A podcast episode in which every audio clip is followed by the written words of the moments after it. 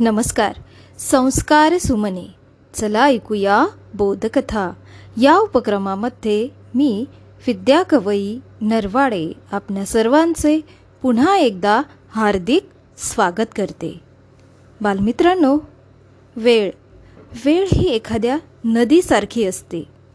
एकदा स्पर्श केलेल्या पाण्याला आपण पुन्हा स्पर्श करू शकत नाही. कारण नदीच्या वाहत्या प्रवाहाबरोबर गेलेलं पाणी पुन्हा परत येत नाही. असंच वेळेचंही आहे. एकदा गेलेली वेळ पुन्हा येत नाही. आणि म्हणून या वेळेचं महत्त्व जाणून घेण्यासाठी ऐकूया आजची गोष्ट वेळेचे महत्त्व. टिक टिक टिक. घड्याळ सतत सुरू राहते. घड्याळ आपल्याला सांगते की सतत वेळेनुसार कार्य करीत रहा. वेळ खूप वेगवान असतो. वेळेला कुणीही थांबवू शकत नाही. एक एक क्षण फार महत्त्वाचा आणि मोलाचा असतो. गेलेला एक क्षणही परत येत नाही. सूर्य रोज वेळेतच उगवतो आणि वेळेतच मावळतो. घड्याळ आणि सूर्य आपल्याला दररोज शिस्तीचा धडा शिकवतात.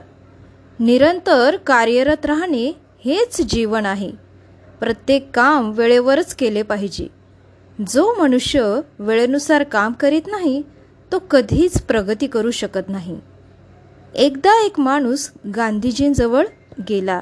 त्याने गांधीजींना प्रश्न विचारला महात्माजी जीवनात प्रगती करण्यासाठी मानवाने सर्वात प्रथम काय केले पाहिजे? शिक्षण शक्ती की संपत्ती?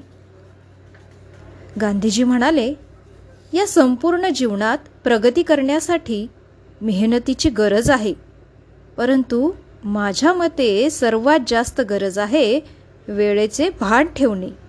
सर्व कार्यांसाठी निश्चित वेळ असते. जर आपण त्या वेळेनुसार कार्य केले तर निश्चितच यश प्राप्त करता येते. मुलांनो वेळ तर जीवनात यशस्वीतेच्या किल्लीसारखी आहे. वेळेनुसार काम करणाऱ्या व्यक्तीलाच यशाचे गोड फळ मिळू शकते. घड्याळ आपल्याला शिकवते की नियमित काम करत राहा वेळेवर काम करत राहा आणि आपल्या आदर्शांवर स्थिर राहा. बालमित्रांनो वेळेचा दुरुपयोग करून वेळ व्यर्थ घालवण्यापेक्षा वेळेचा सदुपयोग करून आपलं भविष्य उज्ज्वल बनवा असा बोध असणारी आजची ही गोष्ट या ठिकाणी आपण थांबूया.